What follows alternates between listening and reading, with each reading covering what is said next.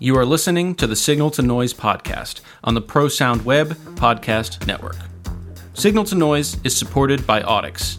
Check out their new line of Pro Studio headphones and the A131 and A133 large diaphragm studio condenser microphones at audixusa.com. Alan and Heath has asked us to read this. Have you noticed that all good things come in threes? XLR, AES, meat, cheese, and tortillas, Michael Lawrence, Chris Leonard, and Kyle Churnside, and now the Allen and Heath AHM Matrix family, AHM64, AHM32, and AHM16. 96 kHz FPGA-powered sonic powerhouses for projects of all sizes. Who says matrices have to be boring? Not us. We've never said that. Kyle said it once, but we proved him wrong. Check them out today.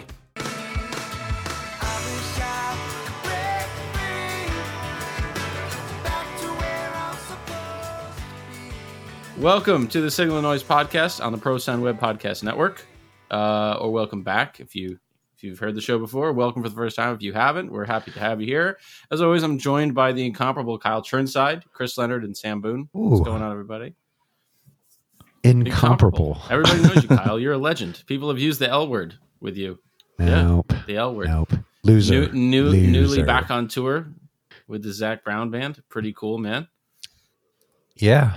Doing something new. I was just saying earlier, learning the nomenclature of the shop or the provider or whatever is a new thing, and I don't want to seem stupid, so I have a great support staff. You're okay with being stupid, you just don't want to seem stupid. Right? Yeah. Make sure we're clear. Yeah, as long as I look handsome, or as close to handsome as Michael Lawrence as I possibly can, and as smart as Chris Lawrence, and as amazing as Sam Boone, then I've made it. Michael Lawrence. You just say Chris Lawrence. Is it Chris with or Chris without an I, though? Because this is what we... Yeah, you spelled your name wrong tonight, Chris. Oh, like I never changed it from last time. I spell everything wrong. It's all right. It's okay. We still accept you. Let's jump into the housekeeping because we want to get right into this. So, Chris, what do you got for housekeeping? Housekeeping. I'll say it every week. Join our Discord if you haven't already. That's really where I think the core of our community lies, both from everything from important stuff like pictures of your food, mentorship, job posting, system engineering things. If you actually want to interact with Michael, that's the place to do it. A lot goes down there. We just crossed over 650 members there, and it really is what this is actually about. It's more than what we are talking on the microphones here. So.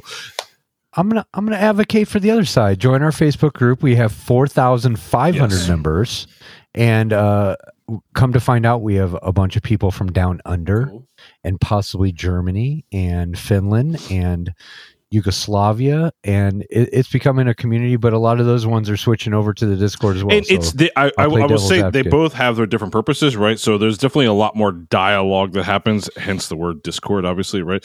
But they both have their places, but yes, if you really want to ingrain yourself with a community that's kind of been evolved around a podcast, I highly suggest that you join Discord. And Chris, you're doing Instagram. Oh yeah, Instagram. Too, so photos podcast. Yes. Tag us in your photos if you're out doing the thing. I always like to see your things. If you see anyone in the wild, tag them on Instagram. There you go. Exactly. There you have it. And we're going to be at NAMM. Well, Chris and I are going to be at NAMM. Kyle's going to be on tour. Sam's going to be on tour. Chris and I are going to be at NAMM at the ProSound Web Loudspeaker Showcase. I'm going to be mixing the show. Chris is going to be the MC with all the bass in his voice. And bring your ham sanitizer. Let's jump right in. We're going to come back to the NAMM thing in just a minute. Okay, Our guest this week. Boy, I've been so excited for this. Sam was making fun of me all day. This is awesome. I'm really excited. I hope I say it right. Dr. Heather Malyuk. Did I say it right, Heather? Yes, you got it. Okay. Get the doctor part right. That shit's Heather real. Heather and I met at the National Hearing Conservation Association Consortium or whatever it was. I gave a presentation about some of the sound exposure tools that we have built into SMART. And we connected and we've been talking about all sorts of related stuff. So she's very generously volunteered her time this week to come talk to us about sound exposure and hearing loss and musicians and sound engineers and all sorts of stuff. And boy, we've got questions. Heather, thank you so much. Welcome to the show. Oh, yay. Thank you for having me. It's been great knowing you. And actually, it's funny. Since I met you and started learning more about the software, every time I see an engineer, I ask if they're using it. Nice. And I work with a local mega church. I mean, they're really big. And I asked the front of house guy, like, hey, do you use SMART? And he does. And they just sent me all their data from Easter Sunday. And he's like, hey, nice. Let's analyze this. And I was like, yeah, let's write it up.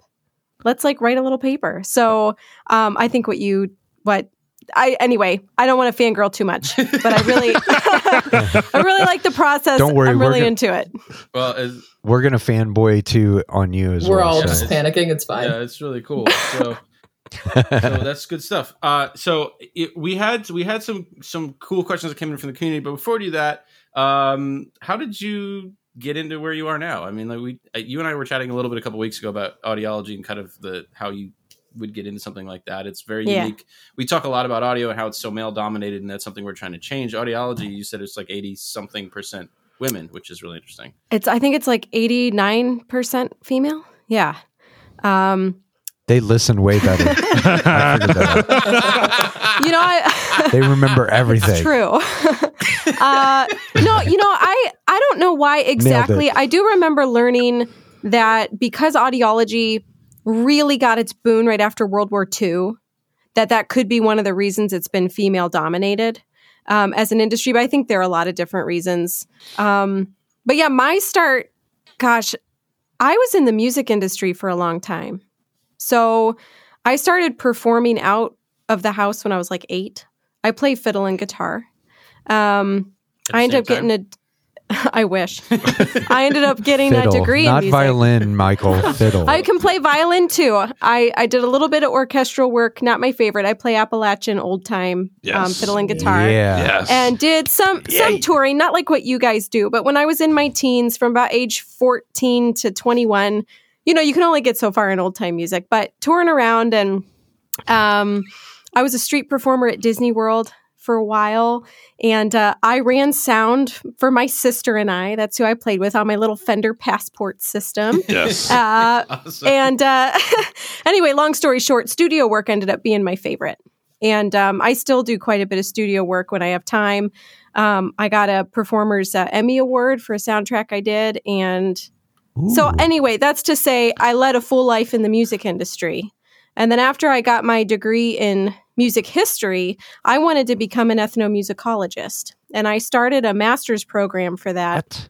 So it's just like the study of ethnic music. And the job in that is, okay, you go get your master's, your PhD, you do field work, and then you end up being an academic. And I started the master's degree, and I had what my dad called a come to Jesus moment. And I was like, this is not for me. Nice. I don't want to do this anymore. This is not what I had in mind.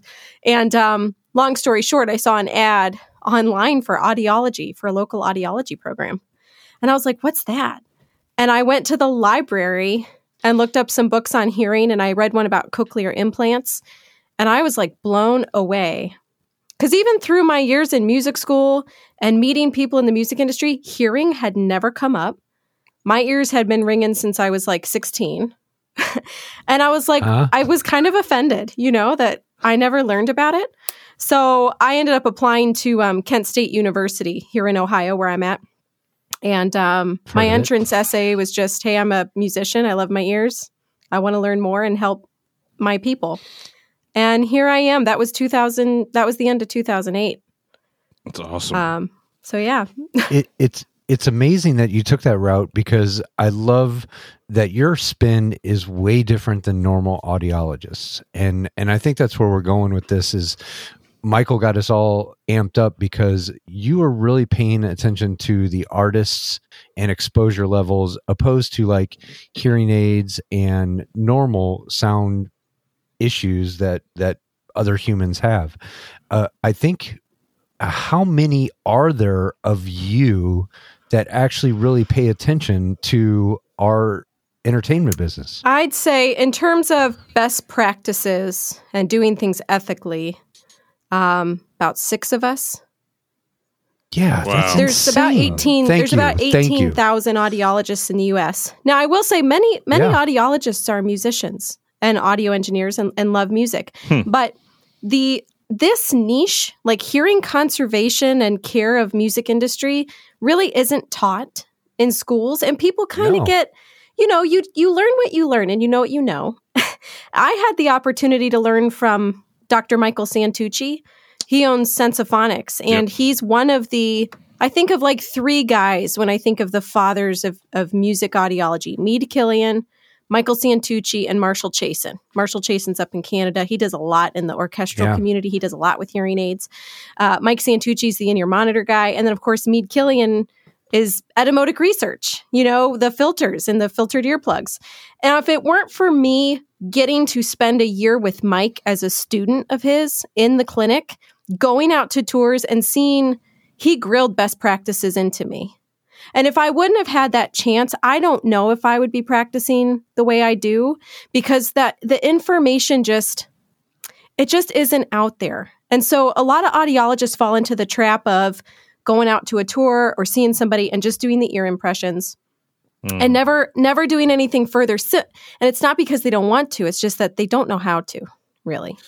Well, that was something that I guess it was quite a bit of a perspective shift for me. You know, I was kind of talking to my friends before I did the NIOSH talk.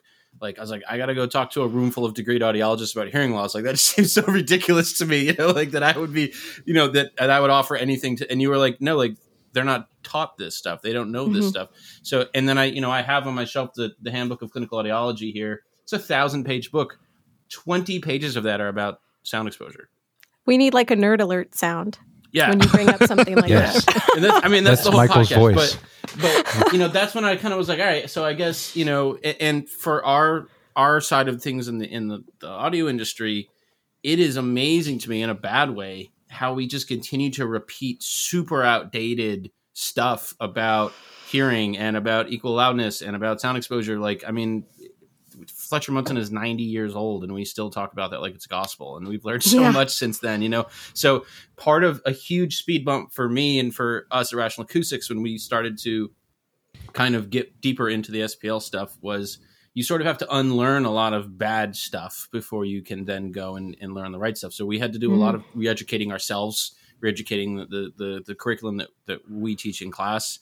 I've been very thankful to the NIOSH folks for sitting through my presentations and reviewing my material and making sure that what we're saying is accurate and is based in current science. But that's been a big journey and a big adjustment for me is just realizing how much of this, quote, conventional wisdom that sound engineers have is not actually current or accurate at all. Same with audiology. Brilliant. It's the same. It's amazing. And I think it's just because at the end of everything, you're dealing with humans, people with busy lives. Years go by, they learn one thing, and they don't have time or energy to update their knowledge. I really think that's partially what it comes down to. Same with hearing loss. I mean, we really don't tend to approach it until we get negative results. Yep. And that's too late. Yep. So welcome to the show. I mean, I'm saying yep because I see this all the time in my clinic. I saw a 26-year-old monitor tech in my clinic yesterday, getting ready to go out on a tour. He has had ear pieces, different things made for him before. He's never had a hearing test done till yesterday. And he's got a major injury in one of his ears. You know, and that could have been avoided if someone would have taken the time to educate him, test his hearing. You know, he didn't know anything about using in-ear monitors safely or what kind of hearing protection to wear. And this is like almost a daily occurrence for me, seeing people from the industry that I love, because I consider myself more music industry than audiology, and thinking there's so many injuries out there that could have been avoided. Wow. It's pretty sad when you stop and think about it. That kind of plays into, I sent you a couple of questions that our community had kind of contributed, and that kind of plays into the first one, like the I guess how widespread this is.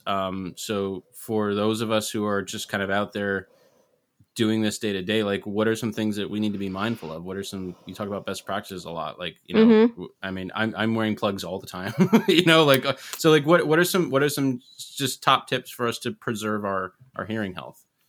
You know, one of the things I think that's cool about living in 2022 is all the tech we have at our fingertips. And if I were on the road, I saw the one question you sent was about sound dosage and what you're really exposed to with load in and load out. It's not just the show. It's kind of your whole day. I think I'd be wearing an Apple Watch with a dosimeter on it. You know, and maybe it's not going to be 100% accurate. It's not measured at your eardrum, you know, all that stuff. But raising your awareness in that way is so easy to do. Mm-hmm. And even easier, which people miss, and this will forever boggle my mind, getting an annual hearing test is so easy to do. And no, you might not get every frequency tested because a lot of audiologists don't test above 8,000 hertz. And the way our systems are calibrated, we often can't test below 125. So you're going to get speech frequencies. But the main frequencies you look at for injury from sound are between 3,000 and 6,000 hertz. So if you're getting that checked every year, it's your verification. What's really unfortunate is so often in the music industry, you go to see an audiologist and they don't test your hearing. They schedule you for a 15-minute appointment to take the molds and that's it. So for anyone listening, please just request a hearing test. It's so easy to do. So those are like a couple things that come to mind immediately. And then, having a pair of good earplugs on hand. And it doesn't even have to be the custom ones. I know they're expensive, or sometimes people can get them from Music Cares, you know, if they can't afford them. And yes, some are better than others, and there's different types of filters. I'm not going to get into all that, especially now. There's these new filters coming out. The frequency response isn't as flat. But even if you have a pair of universal fit, like Etymotic ER20s, I really like. If people don't want to have expensive plugs, they're good. Keep them on your keychain. Mm-hmm. Have them ready in case you need them. Same thing, you know. I just want to throw out, because a lot of people don't realize this, there are some national chains in the U.S. that will do a free audiogram for you once a year. Like Hearing Health USA is one of them. You just call them. And when I asked for the printout of it, they were like, really? Like, I guess no one had ever asked for that, but I have them and I keep them in a folder. This can cost you $0, you know? Yep. Although if you can catch a music audiologist, it's nice because you'll probably get the extended high frequencies tested, like either up to 16,000 hertz or 20,000 hertz. And yes, we don't gig for exposure, you know, like we're going to charge you, but it might be nice to see how you're doing up there. Well, I think about the money that people spend on the analog outboard gear or the compressor plug-in. Like you can scrape together money. None of that matters if your hearing can't hear it right. Yeah. Or even certain IEMs, you know, like the amount that people spend on those, they think they would take care of the ears that they're attached to most of the time. You know what, though? I'm guilty of that. I'm guilty. But when you look at the marketing for a lot of in-ear monitors, and people tend to just trust marketing, a lot of them tout safety. They tout isolation. They tout hearing preservation. And that's not true. I mean, that's a lie. Even Sensophonics, I brought up earlier, I directed their clinic for a while. They're known as the experts in safe sound. Well, the output of their in-ear monitors, if you crank them the whole way in like a studio setting, they get over 140 dB. Not that anyone's going to listen quite that loud, but I mean, it's how they fit you and how you're educated to use them, how you wear them. I mean, so I think part of the issue is marketing, to be honest. So let's talk about that. I mean, what are the... Okay. What are the I tried to move off mic. I couldn't do it quick enough. I had to clear my throat, sorry. What are the things that people should be looking at from a health safety standpoint when it comes to in-ears? Well, ideally they'd have a conversation with their audiologist about their needs, their hearing profile. I don't like to say hearing loss. I always say hearing profile. So whatever their hearing is like. That's good language. I like that. That's because I think that difference in language also encourages the dialogue of what it is we need to be careful about, what we're thinking. I mean, that's way different profile. I think because honestly, we've talked about this in other here. Let's be honest. Right. So and we've talked about this in other fashions of, you know, us as sound people have egos. No one wants to admit that they have hearing loss or have right. So, so the same thing here. It's like I think people, one of people's biggest reasons for not getting tested is because it's like lying to yourself of not wanting to face shit. I have damage, whether it's your own fault, whether it's just time, whether it's whatever. Like that's I don't have any damage. I mean, you know, yeah, right. I mean, let's be transparent. I personally have not gotten tested, my hearing tested through the years enough literally because of that, because I'm afraid to find out what I don't know. But you know what? Let's think about reality. Prostate. So if you go out and listen to, 50 different front of house engineers, and they all sound pristine, half of them might have quite a notch in their hearing. I mean, the thing about talking about hearing loss is that so many people in the music industry, the reason I don't like to really call it loss, you can ear train to it and work really well. Mm-hmm. I don't often see injury or loss alone affecting someone's career. I usually see what we call music-induced hearing disorders affecting careers, and that would be like tinnitus, ringing in your ears, or diplocusis, which is pitch perception issues, or dysacousis, which is like distortion. Another big one is hyperacusis. We're going to have to put a glossary in the show notes of this thing. So basically, I like the pitch thing. Basically, pitch issues, distortion, sensitivity to sound. That's a big one, and tinnitus, ringing. Like those are usually why someone will say to me, I can't work anymore.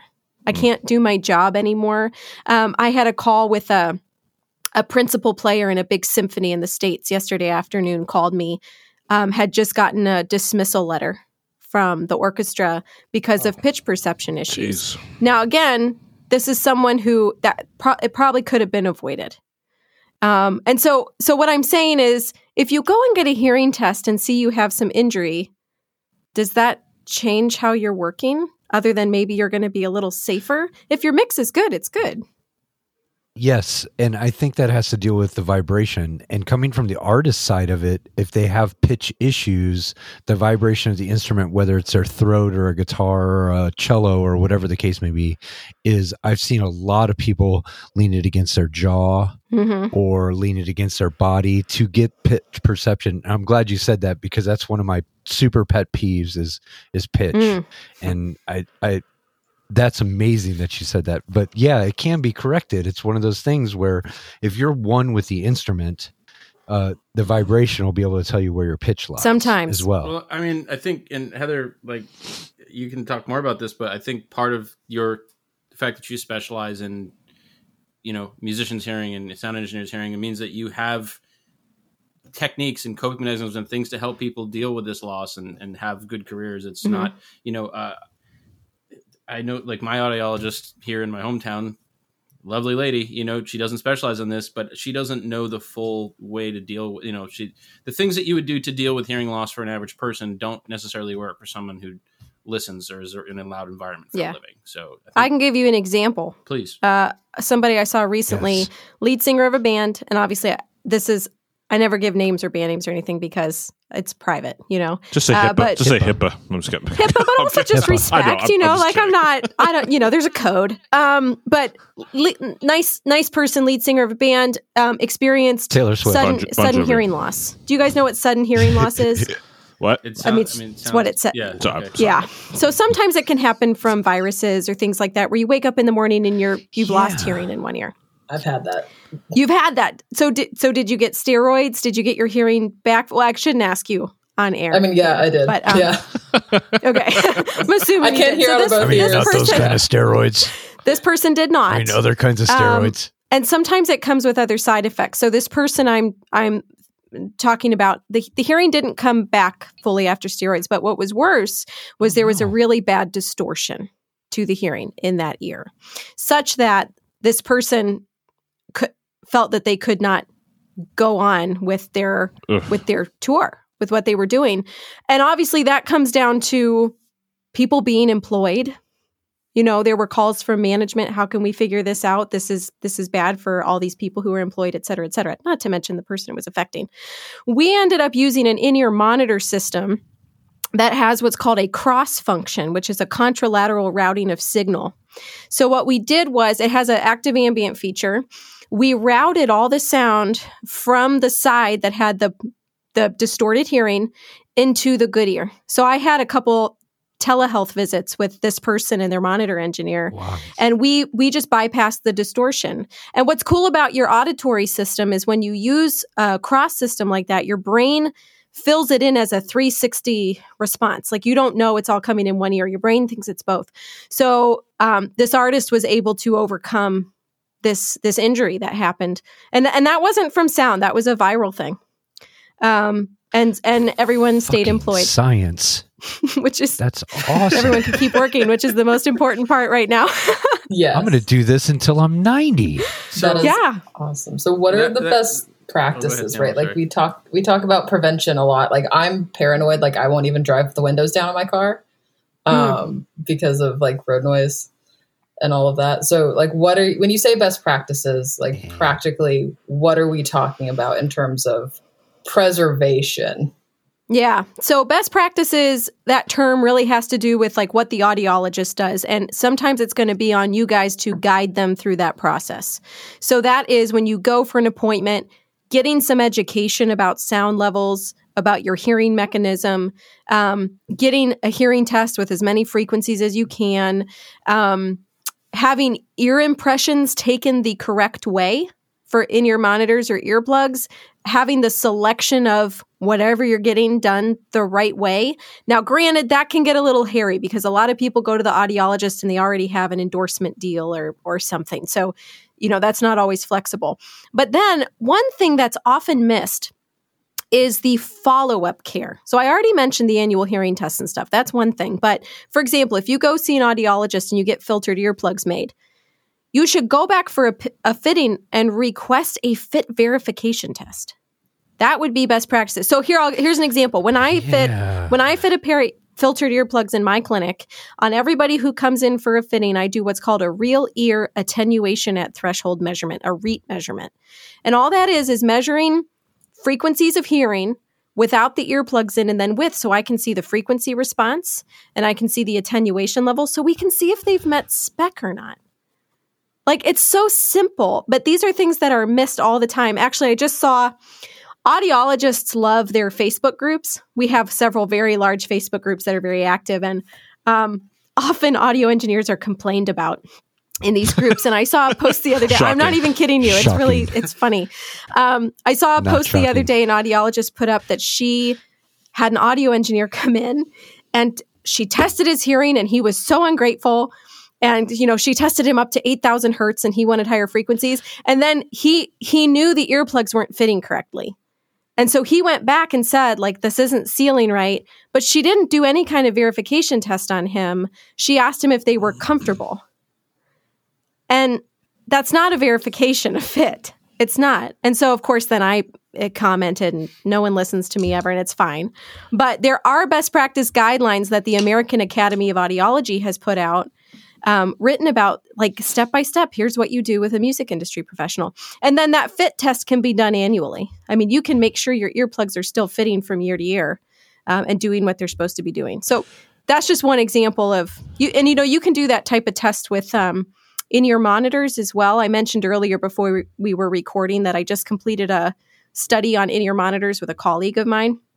And that's a measurement we took on 4 different manufacturers of in-ear monitors to see if they met spec for what they were claiming for isolation, attenuation. And most of them did not meet what they were claiming. We'll talk offline about that. Anyway, no. Yeah. But, I mean, these are easy tests that can be done clinically that you can request. I question the fit test or the verification. Is it anything more than just the typical, hey, raise your hand when you hear this, don't hear this? Or is there any way to actually measure beyond that? Or there verify? Are the REAT test that I just described is it is like a hearing test without the plugs in them with. Okay. There are other ways with probe microphones that you can insert and measure, you know, insertion loss and frequency response and stuff that way. But sometimes when you do that, you get a slit leak with your fit. Sure. So I like just the tried and true REAT, even though it's simple, because it at least gives an idea of, hey, is this actually fitting you properly? And the idea of frequency response. You know, when I was living in Chicago, and Mead Killian, who, again, from Etymotic Research, he had told me once that he sends out fake orders occasionally to different labs that make earplugs to see, you know, if they meet spec or not. And, most of them don't a lot of the time. Jeez. So sending out his hypotheses to make sure that they're coming back the same. That's now cool. There are a couple labs that do, and I'm not here to promote anything, so I'm not going to say who, but if you're not meeting spec, you can send the plugs back. Mm-hmm. Like, You shouldn't be ashamed to say to the audiologist, you know, I really want to get a better frequency response. Can we please have these remade? Something doesn't feel right. There's no shame in that. Your ears are your whole job. I got a myth-busting question. All right, yeah. I was told early on in the business that your ear bones are constantly, they're like the one bone in your body that's constantly changing or growing into or shrinking through your lifespan. And that's one of the reasons that you, every couple of years, you should get remolded, especially if you have major weight loss or gain. Is any of that factual? How long would someone's fits actually, what would change them to not fit, short of the manufacturers, whatever they're using to make the mold shrinking and things like that? Yeah, how about the actual human side of your ear? That's partially true, except it's not your bones. The bones of your ear are behind your eardrum in your middle ear space. They're the three smallest bones in your body. They fit on half the size of a dime. And that's where, you know, the hearing system is like a microphone.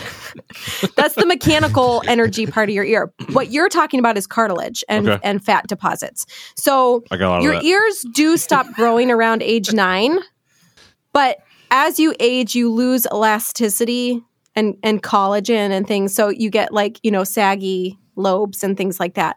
Easy. And easy on the old people. Ear canals can change shape over time. You mentioned weight gain or loss. So like, I tend to see anything like 15 pounds or more will change the diameter of an ear. I had a guy maybe 6 months ago come in, was about to go on tour, wanted to get these really expensive in-ear monitors. And he just happened to say as he was leaving how proud he was of himself because he had just started like a diet and exercise program and he was going to lose like 100 pounds. Nice. And I said, please don't spend this much money on these in-ears. So we ended up doing like Shure in-ear monitors with custom sleeves so he could get them changed because I'm like, these won't fit you in a month. And then you've wasted your money. So yeah, that was partially true. So for everyone who put on the COVID-20 and you're back in the business now, but the industry's back, you likely need to go get your ears remolded. Yeah, everyone's like, my in-ear monitors are a little tight. What happened? Snacks. That's what's happened. So I have two weird questions that always come up with all my audio friends. One, ear cleaning, and two, what to do when you get off a plane when you're congested. Oh, that's a good question, and especially important for you touring guys. Ear cleaning, let's start there. So most of the time I would say don't clean your ears at all because earwax is good for you. It's antibacterial and it's antifungal and it's a natural moisturizer. However, it can also increase in-ear monitor repairs if you produce a lot. So, I mean, there's a give and take here because you don't want to be spending a couple $100 every couple months.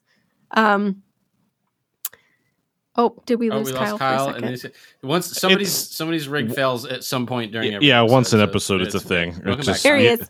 He's got it. We're taking turns, apparently. Yeah, it's not Chris this time. We'll have to wait for this to come out to get the answer to his question, I guess. Sam's laughing because we just had a fight about this, Heather, because I was doing Coachella and it was just dust and shit blown into my ears for 2 days. Yep. And so I'm like, get this shit out of there, man. And she's like, I didn't clean them. Well, most people would use Q-tips, which is a bad idea because it can push the wax, farther in and it can go through your eardrum and all that stuff. I like the over-the-counter kits that are drops and little bulb syringes where you can flush the wax out with water. And I do some, I see this sometimes with, I do some factory gigs like OSHA hearing testing, and I'll look in ears and I'll see a lot of grime and they're pushing the foam earplugs in. And I often recommend those kits to people like that. The only caveat, there are a couple caveats here. If you have a history of a lot of ear infections or if you've ever had surgery on your ears, that kind of thing, you might not want to do something like that in case you have any little perforation or thin spot in your eardrum. You don't want to actually put a hole in your eardrum. That sounds terrible. If you're somebody like that, then you want to go and get the earwax removed. The other thing is earwax doesn't really produce that quickly. So let's bring it all back to my point I always make. If you are seeing your audiologist annually, you'll get it removed there.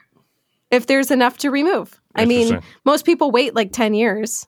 What about those weird candles? Oh, I was going to say that. What about the ear? They don't work. It's been proven. In your ear, please. Like, don't do that. It's been proven they don't work. I like the over-the-counter kits. The other thing is people need to know that. When you're using one of those bulb syringes, just be careful. You want to use like shower temperature water, because if it's too cold, you know, you can elicit a dizzy response, and that can be kind of dangerous. So, you know, just make sure it's warm water. What was the other question? Congestion. So once in a blue moon, someone will have really bad congestion. They'll take a flight and maybe their eardrum will perforate or something like that. But that's rare. The best thing I've heard of from some ear, nose, and throat physicians I've worked with and things are earplanes. Those are earplugs you can get that will they'll adjust the pressure more slowly. So if you do have a cold or something and you're worried about the intense pressure in your ears, I have heard that those work well. I have not used them myself. I have. They're great. Yeah? Oh, are they? So I have a doctor that recommended them. Nice. So I think those are a good option. Of course, people can always do what's called the Valsalva maneuver, which is where they plug their nose and blow. Yeah. Blow. Yeah. But it's usually the congestion's usually swelling at that point from the pressure, right? I mean, it's usually a glandular thing. Like you said, ear, nose, and throat, and that was going to be my third bit of the question was, how much do you actually work with those for ear problems? And congestion's one of them. I mean, you get off a flight, you have a clogged ear for a little bit. And I usually head to the Benadryl or a Claritin or something, or an anti-inflammatory, so I can kind of get that pressure to go down. But sometimes it takes a while. It really does. That pressure stays. But you can do other things during takeoff or landing. Like you could chew gum, yawn. You can massage where your eustachian tubes are. You know, those connect from your middle ear to your nasopharynx at the top of your throat. I mean, it's sort of like... you know what they say when you have a baby who's nursing, make sure they nurse on takeoff and landing because it keeps their eustachian tubes moving. So that kind of stuff you can do. And ear, nose, and throat physicians I work with, not a lot, but I have one in particular at the Cleveland Clinic, Dr. Neil Cherian. He's an otoneurologist. He works with musicians. He's very, very good. And I will often refer patients to him who are dealing with sound sensitivity issues or tinnitus. His specialty is tinnitus. And so, I do work closely with some ENTs. Fascinating. That's all I got to say. This is fascinating already. So, you know, one thing that there's sort of a cultural shift happening right now in the audio industry, and it's just a bit around the awareness of these topics. Like the analogy that I use that I found out at some point that you also use, which is amazing, is the smoking, right? So, you know, smoking in the 50s versus smoking now, like you cannot pretend in 2022 that you don't know that smoking's bad for you. You know, the cultural understanding has changed. It's the same with concert sound exposure and occupational sound exposure, recreational sound exposure. The working group that I'm part of with the AES, we did a survey of like 2,500 audio engineers to sort of just find out what everybody's feelings were about this, and what is your awareness of these topics, and what do you feel about, you know, SPL speed limits and these types of things. And overwhelmingly, people said, yes, we are aware that we're operating systems that can hurt people. We're aware of the professional obligation that goes with that. We do believe there should be some regulations and some guidance on this.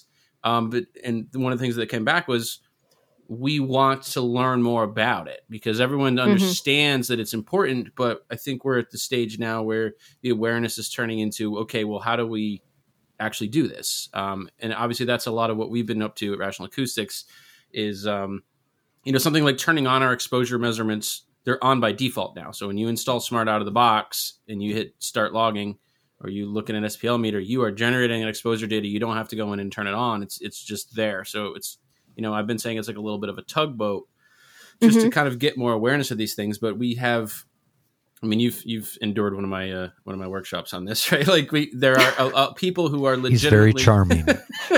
I loved it. I thought it was cool. I think every audiologist should have to take it. Like people want, you know, a lot of people who are mixing monitors or mixing front of house. They want to know how to measure this. They want to know how to understand what's safe and what's not safe and where that line is. And they want to be able to do this responsibly. It's just a question of giving people the tools and the understanding to use those tools. And that's sort of what I've been doing for the last couple of years is right in that area now. And I think that's the way it should be done. I'm not a fan of regulations. I think that people should be free and educated. And I think freedom. I think education is way more important than regulation. And you can put regulations on things. A perfect example of how this can be misunderstood. I had an audiologist contact me recently.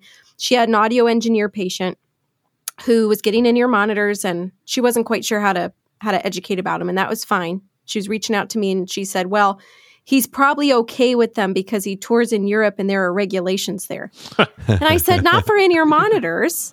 Wow, so there are some misunderstandings there. And then also during your class, Michael, we were talking about the crowd being loud.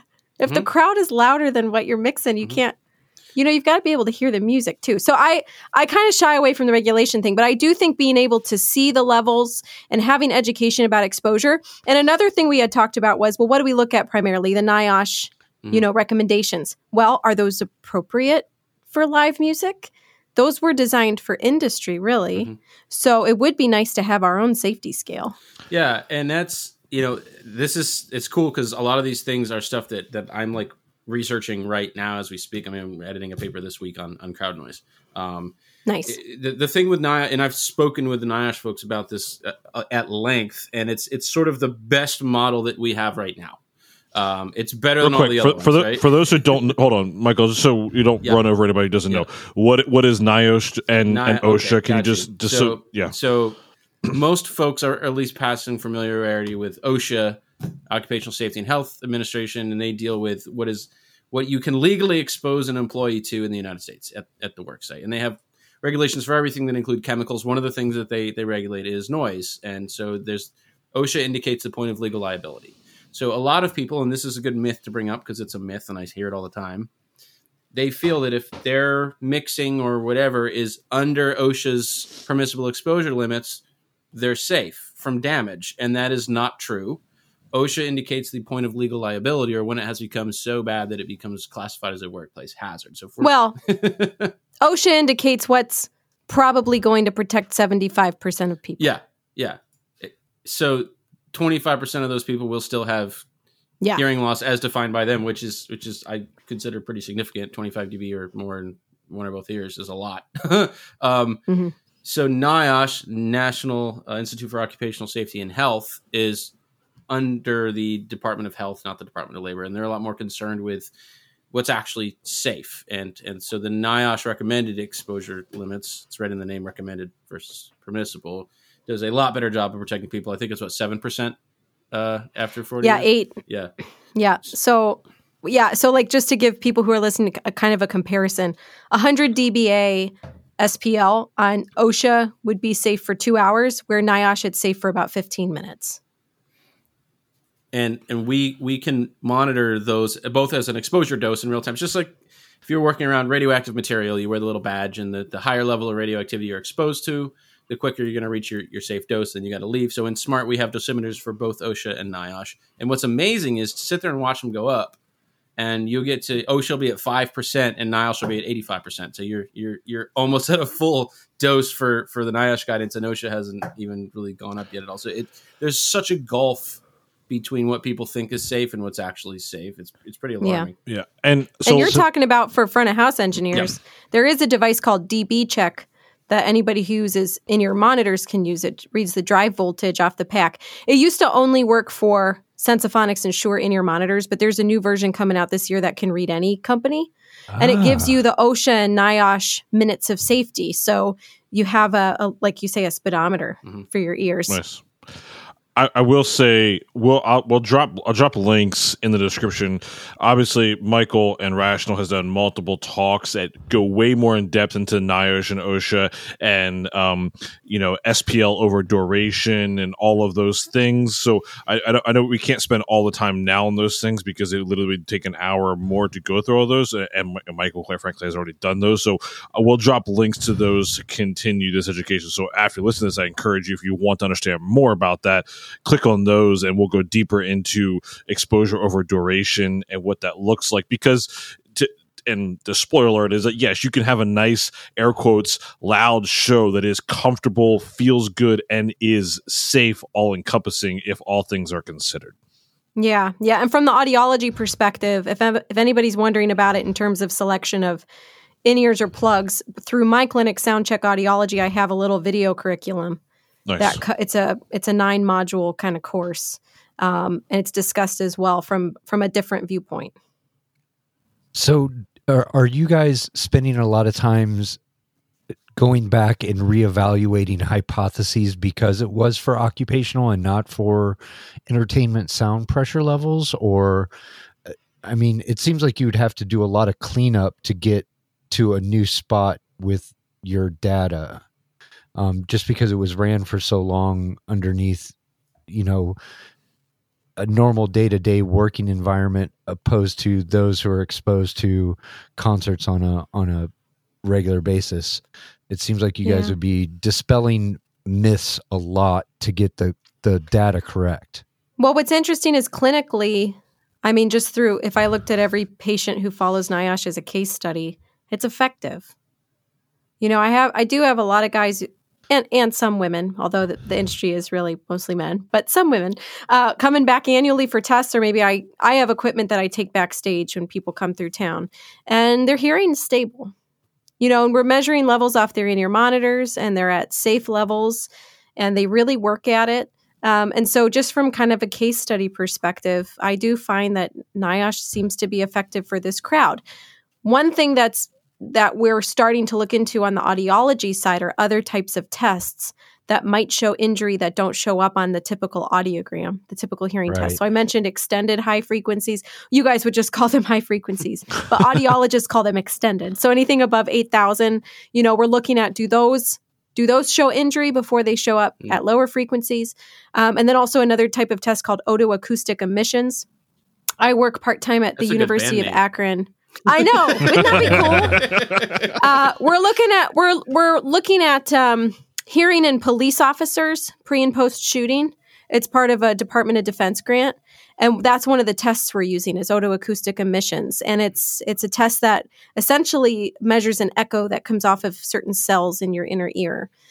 So it could be that in the future we have different recommendations for how we test hearing and how we look at this criteria. I don't know if we'll see that in our lifetime or not. I hope we do. What can signal to noise as a community do to promote this for you? Like, what would you like to see the audio engineer community do to promote safe stuff? I like the no regulation thing, but on the no regulation thing. I wanted to make a comment when we were there. So, on some degree, on the regulation, I feel like, and Michael's talked about this, we have an obligation as an industry, like see something, say something, right? Like, in other words, like if you see something rigging wise happening that's not safe, you know, so like, and we have speed limits on the road for a reason. Right, like, but so there are boundaries that you can work within. Like, it's 65 miles an hour is a speed limit, but yet you're probably not going to get pulled over until you do like 75, 80, right? So, like, but you can also post it like they do strobe lights. Well, if you don't want to, is a lot of them are shitty. That I spend a lot of time doing like expert witness stuff because it's a law that doesn't make sense. So that's a nice thing about the World Health Organization Global Listening Standard that just came out is they looked at.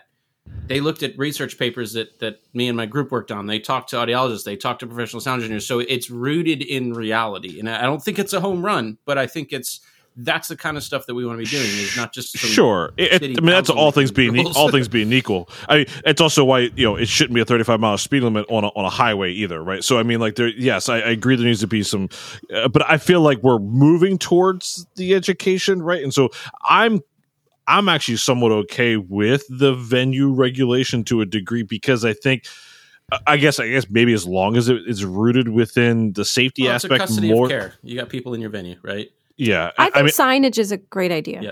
Signage is a great idea. If you don't want to bite them on their wallet and foaming at the mouth, you put up a thing that says, "Hey, strobe lights are in use." What about the? It's one thing to educate. They have to notify. It's one thing to educate audio engineers, but I mean, quite frankly, concert goers are more susceptible to hearing damage than the audio engineers themselves, especially just because there's more people distance and you're at a festival for 12, 14 hours in a day and you're in the front row because you had to wait for Billie Eilish to hit the stage. Yeah, but you do it once a month. We do it 4 times a week. I was just going to say, they're not doing it every day, every night.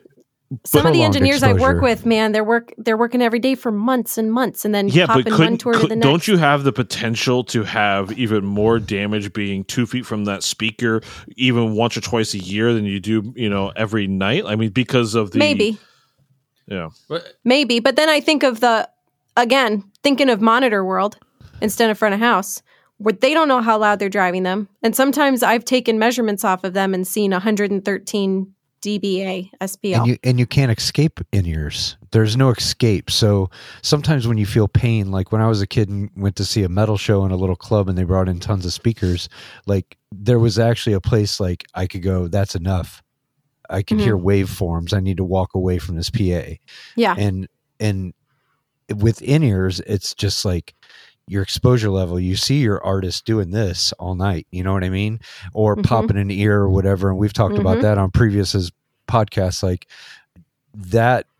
Yeah, don't do the one ear, please. Holy cow. Yeah, don't do the one ear. And if you see an artist pop one ear, definitely warn them. Well, since we're educating, can we discuss why not to do one ear? I mean, I know we've talked about it before, but we're talking about hearing health right now, so we'd be remiss not to mention. Damn it. Yeah. Verify that we were right, Chris. Right. We weren't talking shit. Your auditory system, which is, all the anatomy that you can think of, and then every part of your processing system in your brain, your brainstem and your brain. When you've got the same signal coming through two ears, it adds up in your brain. It's called binaural, which means 2 ears, binaural summation. And for inputs below 90 dB, your brain thinks it's 6 dB louder than it actually is. And I know I'm just saying dB, don't take me to the DB police for not having a qualifier. He's on the show. But but if your input is 90 dB or higher, your brain thinks it's 9 decibels higher than it actually is. So that's insane. When you pull one ear out, you have to compensate for the lack of binaural summation. So not only is that other ear exposed to what we call the noise floor around you, which could be injuring, especially, say, if you're next to a side fill or a drum kit or what have you, but then you also have to increase your signal-to-noise ratio, which is perfect for this podcast, by increasing the level on the ear that's still listening. And part of that is what we call central masking. So the sound coming into the ear that's open is essentially making it more difficult for the ear that's listening. When I see people in my clinic who've been doing this for a very long time, the ear that has the in-ear monitor in gets so much injury. It's so bad. And so that's part of the reason why active ambient technology, which came out in, 2006? Part of the reason why that was developed was so that people could keep both in-ears in and then mix in the room around them and keep it down. And of course, now the new iterations of that even have analog limiter technology and all this stuff for safety. But that's kind of the quick and dirty on why not to wear one in-ear monitor. And I did see, Michael, one of the questions you sent me earlier was from someone who's working with an artist who won't listen, he said, no pun intended, but continues to wear only one. Yeah. And I mean, all you can do is keep trying. You can't force your artist to do something. I mean, that's your boss, that's your job, but you can show how much you care for them. Usually the monitor engineer is sort of the gatekeeper to hearing wellness. In that situation, the audiologist kind of goes through the monitor engineer.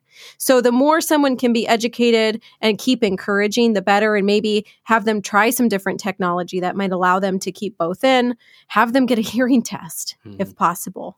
Have someone come out to the venue or whatever, do some hearing screenings or testing. So just keep educating. If that person's listening, you can't force someone to care for themselves.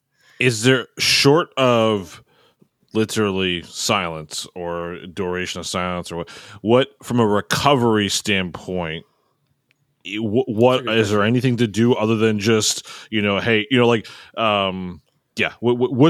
best practices for recovery after exposure? If you have what's called a temporary threshold shift, so a temporary shift in hearing after you're exposed to sound, so maybe things sound muffled, your tinnitus has increased, things like that, it's approximately 16 hours of recovery time, which you guys don't ever get. Right. I mean, you usually finish the show. Define that, though. I mean, that would be like, that's not riding home in the car with music on the way home from the gig and then the TV when you're at home. Like, we're talking, as much as next to nothing as possible, or what does that look like? It would look like what's below those standards we were talking about. like keeping it below, I think NIOSH, 70. Yeah, it's 85, I think, is the bottom end of the NIOSH rate. Yeah, but I would go even lower than that. You just made me think of that meme. I don't know if you guys have ever seen it, where it says, you get in the car in the morning and you say, whoa, I'm not the person I was last night because the radio's so loud. That could be a sign that you were dealing with temporary threshold shift the night before, that you were having to crank it up. And you get in the next morning when your ears are fresh and you go, whoa, who was that person? That was a swelling of the hair cells in your inner ear, an edema that prevents them from moving properly. The older I get more hair. Weird. Is there any benefit to water or vitamins for hearing health or anything in the food network? Like, is there anything that we could eat that would make it better, or vitamins, or? There's studies going on about that. Let me first say supplements are not regulated the way that other things are. So sometimes people will start taking a bunch of vitamins for things. And there was a recent study done showing that most over-the-counter vitamins don't even have the vitamin in them. Garbage. So keep that in mind. I want to try to get it from food. The first source is always food and the digestion. So antioxidants are good for ears. Pomegranates. In large quantities. Now, I think tacos? You would have to eat a lot of antioxidants. A taco's good for our ears. Yes. I want to say whatever's good for your soul is good for your ears. The tacos are good for our ears, apparently. Milky Ways. Three Musketeers. So here's the thing. Overall health is really important for hearing health. So, causes of hearing loss beyond sound. Aging is not really a cause of hearing loss for most frequencies. That's right. Listen to that shit. She's a doctor. But there are certainly things related to aging. The other big one I think about. Presbycusis? Because I know that don't word. Don't say saggy. I feel like it's appropriate time to just. Presbycusis is age-related hearing loss, not age-caused hearing loss. Easy, but when you think about a touring lifestyle, especially. Things that are important for your ears are a good diet, exercise, sleep, everything that would be good for the rest of your body. And that is so hard to do when you're on the road. Sit-ups, squats. It's about your blood flow. Yeah. Really. The blood supply to the inner ear is the nutrition to those cells to help them recover.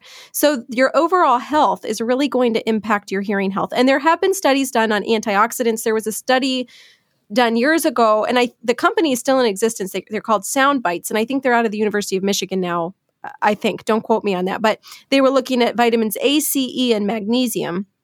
And in animal models, when they were given this formula, it reduced their risk of noise-induced hearing loss by about 50%. And I don't know, wow. I lost track of the studies and what the company was doing because I moved home to Ohio. That's when I was in Chicago. And I moved home to Ohio in 2017. So I don't know where they're at with human studies. A lot of the studies are done on animals. And then we don't always have the same results in humans. Making hamsters listen to Metallica all day or something like that. Right. Over and over. I got another myth or question. So when people are sleeping, namely myself, people often use noise machines. And so I've heard, hey, you should be resting your ears, and you're making your ears work overnight. Is that a thing? Does that is it purely if you're below the active threshold of damage or whatever? Are you eating into any of that time? Am I exercising my ears and shouldn't be? What's the deal with sleeping and noise while you're sleeping? I don't have a citation on this. I'm just going to put that out there. Which Michael was kind of laughing earlier via email that I would even think of a citation. Yeah, I was we got 150 episodes in and no one's talked about citations yet, so you're cool. But if you're under sort of that threshold of causing injury, I don't think it's an issue. I have a lot of people who I work with who have really bothersome tinnitus, and they listen to sound at night to help them sleep because otherwise they're not able to fall asleep or stay asleep. So I think it's okay if you're listening at a safe level. I remember going to one lecture. I think the researcher's name was Martin Pinkowski, I want to say, and this was years ago. And he was starting to look at the use of sound machines for infants and whether or not it had an effect on their auditory processing. As they grew. And again, I haven't kept track of that research, but I think for you as an adult listening to sound at night, if it's not above that threshold where we consider it hazardous, I think it's okay. And I know it's very helpful for people who have tinnitus. For me, it's not tinnitus thing. It's a, I can fucking, pardon me, I can hear everything, you know? So it's like, it's that dead silence is messes with my mind, quite frankly. So yeah. So my daughter, we talked about this before. My daughter's like that. Yeah. So I remember when I was a little kid, I would sit and listen in my bed, and I could hear every squeak, everything that went on the house, and it like grew and grew and grew and grew until it was almost overwhelming because I was listening to so much noise that was just happening naturally. And my daughter does that too. Mm. Like when we went outside in the snow, and the snow acts as an absorbent, like you can hear everything from every direction. And like I think heredity plays a big part in this. And I wouldn't have never known that unless I had this child with ears. It's crazy. Maybe I like to fall asleep with the news or something on just because I find I can't turn my brain off. So I have to have something else to listen to that's not my own thoughts so that I can, relax. I try to do that when just I'm listen awake. To the podcast. It'll be good. I know. I try to do that when I'm it'll be signal to noise from now on. And you will fall asleep very quickly. So Heather, I know that our community's had a lot of interest in the stuff that you're talking about, and the work that I've done.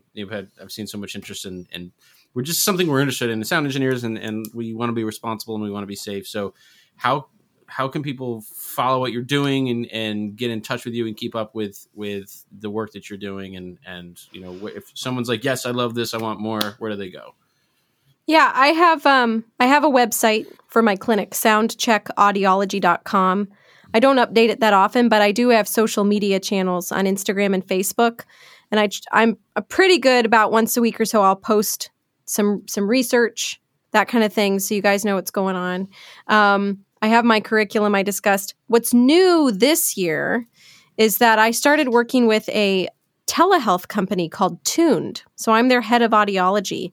And what's so cool is I've been able to see artists from all over the world for consultation appointments, which it's made it very easy to do that. I just saw a guy in Europe about a month ago, him and his manager, where they had gone and seen a non-music audiologist. They had some ear impressions taken. They had a hearing test done. And then they spent an hour with me learning about sound levels and in-ear monitor safety. And it was so cool. This guy's manager cares about him so much. It's a young artist. He's just starting. And like he's got beautiful hearing. And his manager was like, you have to do this now. You have to learn this now. I'm not going to let you hurt yourself. Oh, it was just so beautiful. So telehealth has allowed me to start doing that kind of thing as well. And I'm hoping to do more of that. As you know, I'm expecting my first child.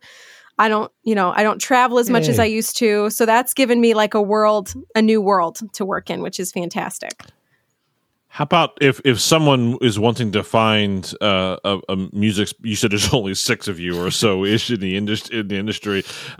Is there a network for them? Can they reach out to you to find someone in their area? Just ask me. Ask me. So I'm Heather at soundcheckaudiology.com, and I'll find you the closest person. That's awesome. Yeah. Yeah. And if not, here's the other thing. Sometimes people reach out to me. You could do telecare, right? So. Well, I can do telecare, but sometimes people will reach out to me and ask. And if there's no one near them, I'll just give them sort of a checklist of what to ask about in the appointment. I might send them those audiology guidelines and say, hey, you can take this into the appointment. Sometimes people will have me on the phone during their appointment. I mean, there's a bunch of ways to get good care. There's no reason to not care for yourself. It's 2022. I mean, and we have possible. One Michael Lawrence, who is almost a doctor. He's as handsome as one that plays one on TV. Almost a doctor. Michael, you should become an audiologist. Wow. You should. Yes, he should. I feel like I have to do some homework. He should be a doctor. I thought I was past that point in my life where I had to do homework. How much homework did you have to do? You do homework every day. I mean, there were a couple really tough classes like neuroanatomy, and my dad and I were reminiscing about that the other day, actually, which is kind of funny because it was so long ago, and I was living at home. And he said, "Do you remember sitting at the kitchen table crying over flashcards for like neuroanatomy?" And I said, "Yeah, I do. It was terrible." You're not telling me on it at all. Yeah, but other than that, what's so interesting about school? I think everyone could say this about any degree. When you're in it, it's just all this information you're absorbing. But the coolest part is now I'm 10 years into my career. And it has all come together for me. And the stuff that I learned that I thought, when am I ever going to use this? You know, I use all the time. So yeah, it's hard at first, but it's totally worth it. So to circle back to the beginning, this is very important here. So how does one choose whether they're going to play the violin or fiddle? Do you just jump in at fiddle? Wait, or for real? I can answer this. And she said Appalachia, right? So I want to point it out. Samboon, Appalachia. I was thinking this, and I didn't say it, but I'm going to say it now. So I have a friend named Amanda Shaw, and she's a New Orleans fiddler. They had that IMAX movie Hurricane on the Bayou. She was the one who played all the violin on the soundtrack for that. And someone asked her what's the difference between a violin and a fiddle. And she said a violin is carried in a case and a fiddle is carried in a rice sack. That was her answer. I thought you were going to say one has strings and one has strings. Strangs. There you go. All right. So, oh, no, she didn't answer. No, Michael. Just I like strings. I mean, I like both. I grew up listening to old country music. Like Buck Owens is my number one all time. He's my favorite, you know, and I grew up going to folk music festivals, and my dad plays ethnic accordion, and so folk music was just kind of there. I'm assuming so when you if you grow up just learning fiddle, you're not reading sheet music and right, it's more of like playing by tabs type of thing. So I grew up doing both, which was awesome, and that it's sort of, I mean, it's like being bilingual. Did your family play folk music with you? Did everyone like grab an instrument and do? Oh man! So sort of. My mom's dad was a self-taught folk artist who did recordings in the 1930s. Awesome. He played banjo and button box and stuff like that. And then my dad, I mentioned, is an accordion player. My oldest sister is a amazing classical pianist. She's a professional pianist. And then my other sister, who's older, is a hammered dulcimer player, and she plays banjo ukulele as well. Wow. And that's who I used to perform and record with primarily. And now I really like doing spoons. I like playing behind singer-songwriters, which sounds kind of cheesy, but I like it. And I like studio work because I like to do a lot of layering and make things thick and experiment. So that's I just prefer studio to live because of all the creativity you can do. We're live, you just play and then it's done. You know? That's awesome. Well, there you go. This has been so fascinating. I know. I'm pretty excited. Oh, thank you. I've been texting these guys all day. I'm just like so excited for this. It's been 2 weeks. Are you kidding me? Like we've been pumping this thing up for over 2 weeks. Like, well, this was really fun. And actually I would love a follow-up for audiologists to listen to. It would be cool if you guys made a list of like things I wish audiologists knew. Or things I wish audiologists that's what we could do would for your community. Do an appointment. I think that would be awesome.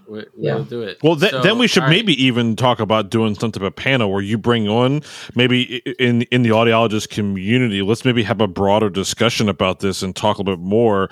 And maybe some audiologists can say what they didn't know, what they've learned through this process, and this can probably evolve into a thing. I think that'd be great. And what's awesome is it could reach audiology students before they're in their lives and busy and too busy to learn. You know what I mean? And I think of the guys, I keep mentioning Mike Santucci because he's one of my main mentors. He started trying to educate audiologists in 1985. He started. And he always says it's like Sisyphus rolling the stone up the hill. And I honestly feel like it's still like that. So we need a new take on it somehow, because for some reason, something's not quite clicking for the audiology community. So, you don't have to work at the Sears hearing aid department. You can actually do something fun. But you know what? That's the problem. Because when I talk to audiologists, the first thing they'll say is like, oh, who have you worked with who's famous? And I'm like, that doesn't matter. Like, all ears are famous because they're ears. So, you know, like, or someone will say, well, I got my picture with so-and-so because I took their molds. And I'm like, but did you test their hearing? Yeah, so did you help them? Did you help with their hearing health? Yeah. No, I poured this awkward stuff in their ear and let it sit for a few minutes while it was really uncomfortable. And then now, granted, I can't always test hearing. I think of this one artist I saw a couple summers ago. Actually, it must have been summer 2019 because it was pre-COVID. Wanted to be seen after the show. I'm not going to say who it was because this was hilarious. Convinced he had to be seen immediately after the show because that's when his ear canals were their biggest because of listening. And I was like, okay, that's fine, whatever. And then we get on the tour bus and I was like ready to do a hearing test and all this stuff. And there was just like, there were like 30 people in there and there was music blasting. I'm like, hearing health is not happening tonight. Like, so I did education, took the ear impressions. Everybody had had too much to drink. And I was like, you know what? I'll catch you next time you're in town. So once in a while, a hearing test can't happen. Once in a while. So here's what I really want to know. We're all coming to Ohio to come visit you. Where are you going to take us to eat? Oh, probably to my mom's house. Yes. Ooh, we haven't what's she making? Oh, gosh, she's just the best cook. Right, well, it could be anything. But if you had to call mom right now and say, Mom, I want my dinner, what is that? Do you guys like mushrooms? Yeah. Duh, I don't like mushrooms. We got morels upstairs. She's got this amazing recipe she makes that's chicken with this mushroom sauce that it's my go-to. I mean, a few weeks ago when I was really sick, Michael, when you emailed me and I was like, I'm too baby sick, I can't do anything. She was making me this chicken recipe. Then we also make this dish called halushki, which is dumplings and cabbage. It's really, really good. So like just that. Good home cooking. But we also have good taco places around here. A couple good taco places. All right. This question should be fitting given you pursuing this industry and all. So if you could define your legacy or how you'd want to be known, how would you define that? Oh, man. I think I'd want to be known as someone who had integrity and dignity and ethics. That's what I would want to be known for. And that's what I really strive for. That's why this discussing the music industry and care and things are so important to me, because I feel like that's what's really lacking, you know, even in the marketing of devices. There's only six of you. You are a pioneer. Like that is I'm amazing. In a line of pioneers like this, you know, the research on filtered earplugs and stuff that was in the early 80s. You are a pioneer. So, and I have some people who are my same generation. And then I'm very excited. I now have students who are practicing, who have set up clinics. I have a student I mentioned earlier, Laura Sinnott, former student. She's now my friend and colleague. She's presenting my in-ear monitor data at NAMM.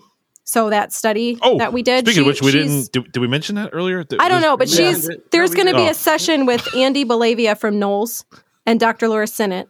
And they're gonna talk about in-ear monitor safety, and she's gonna present some of my data. She's a fabulous music audiologist, and she's just set up shop in New York. That's awesome. And then so there's people all over the country, and then there are audiologists who are learning and really trying, and you just might have to help them along a little bit. That's it. Well, I can speak for all of us that we, Michael has already done a lot with Rational in terms of education of hearing health. And this is, I think, going to take the next level for us as a community like that from a rational front. Well, this is now, I think, the start of the signal to noise front in terms of pushing our community towards hearing health and knowledge and education. So at least that's how I intend to move forward from here. So we will definitely look forward to sharing a lot of your stuff and talking more and yeah, this is good stuff. Awesome. Heather, thank you. What? Thank you so much. Thanks for having me. Yeah, I knew that joke was going to come up. I knew it always. Kyle does it every week. It's fine. We're used to it. Like every patient of mine, I'll say something and they'll say what, and I'll go, I never hear that joke, and then they never get my pun. But you know what's really bad is when someone says that and they're actually saying what, and I like make it into a joke. As Fincher says what, and it's not really a joke. That's amazing. But yeah, I was going to mention, I did mention earlier Sensophonics. Now, I think a lot of people wear their in-ear monitors and don't realize that they have a brick and mortar musicians clinic in Chicago. When I was the clinical director there, sometimes we'd get tour buses that would just pull up in front of the clinic and everybody would file out. So like a lot of the music industry audiologists will go on site, kind of like me, but a lot of the tours go through Chicago. And if you're there, you can all go into the clinic. And have full hearing testing done. And they test up to 18,000 hertz. I will say with Fall Out Boy in like 2006, 2007, all the folks from Sensophonics came out because they were a Chicago local band. Mm-hmm. And Sensophonics hung out with us, and we tried out the ambient packs that they released. Unfortunately, at the time, I'm sure they've gotten better, but they were massive. And all the guys in Fall Out Boy are tiny folks. So the packs are smaller now, and they're app-based. Which is cool. But everyone liked the soft gel inserts that they were using, because at the time everyone was using hard resin, and these were the ones that were more comfortable. And for sweaty kids jumping around swinging their guitars all over the place, they seemed to fit better. And well, the isolation's better, mm-hmm. which that's part of that study I just did. But even if you don't wear Sensophonics, what's cool about the clinic is when I was there, people used to come in who wear JH and UE and whatever, but they'd come in for the care part. You know, the hearing testing and stuff. It's more about caring for people there. So I'm saying that because not everybody comes through Northeast Ohio where I am. I'm near Akron, Ohio, but most people go through Chicago at some point in the year. Awesome, sweet, there you have it, Heather. Thank you so much. This has been a blast. We really appreciate you sharing your time and expertise with us, and I'm sure our community will appreciate it as well. Thanks for having me, Doctor.